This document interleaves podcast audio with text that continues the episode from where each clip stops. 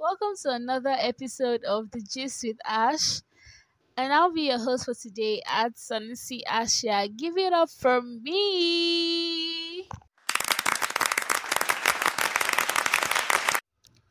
So, guys, our topic for today um, is quite an interesting one and a sensitive one at that. And before we go into the main thing, eh, I would like to gist you guys so sometimes last year, my aunt and I were on our way to get some things in our neighborhood. So, and I can vividly remember that on that day, we were both wearing black.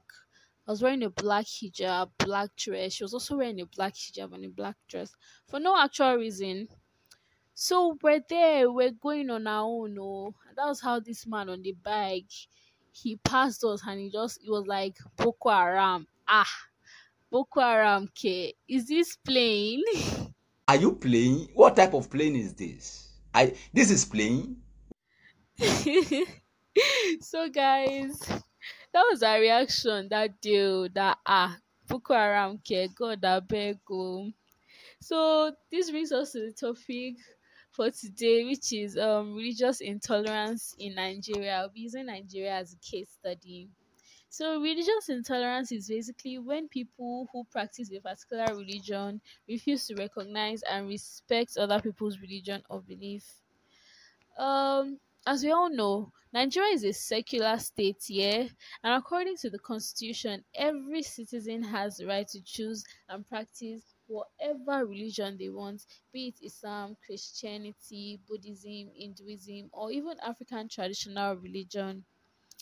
I'll say that um, personally, I'll say that the the origin or the source of religious intolerance, particularly in Nigeria, is when certain group of people consider their religion to be superior over the other.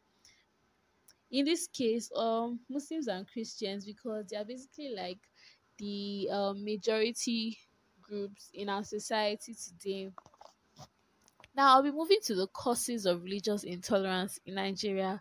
I feel like one of the major causes of religious intolerance in Nigeria is when um, we have the wrong perception about other people's religion. And I cited a vivid, a vivid example earlier in regards to the Boko Haram events that happened with my aunt and I. So, I've, it's something I've, I've noticed. We tend to have a wrong perception about other people's religion and we tend to turn that perception to a stereotype.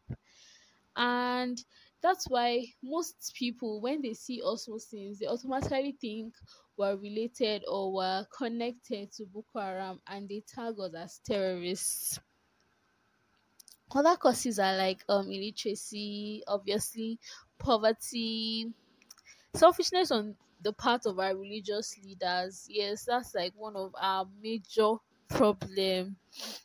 Now, I'll be moving to the consequences of religious intolerance because, according to Newton's law of motion, it states that for every action there's a there's an opposite and direct reaction. So some of the consequences of religious intolerance in Nigeria is um death, unrest, destruction of lives and property, something we've witnessed in the case of um the blasphemy issue that happened months ago in the north. Then we also have unnecessary rivalry, social, political and economical implications. Now, what can we do to curb religious intolerance in Nigeria? Personally, I feel like it all starts with us. It begins with us, uh, individuals. I feel like we should try to learn more about our religion and know more about it. Another thing I feel like we should do is our religious leaders should preach in a persuasive way rather than in an insultive way or in a way that will sound insulting to other religion. So that's it for today, guys. Thank you guys for tuning in, and I still remain my humble self at Sanusi Aisha. Thank you. Bye.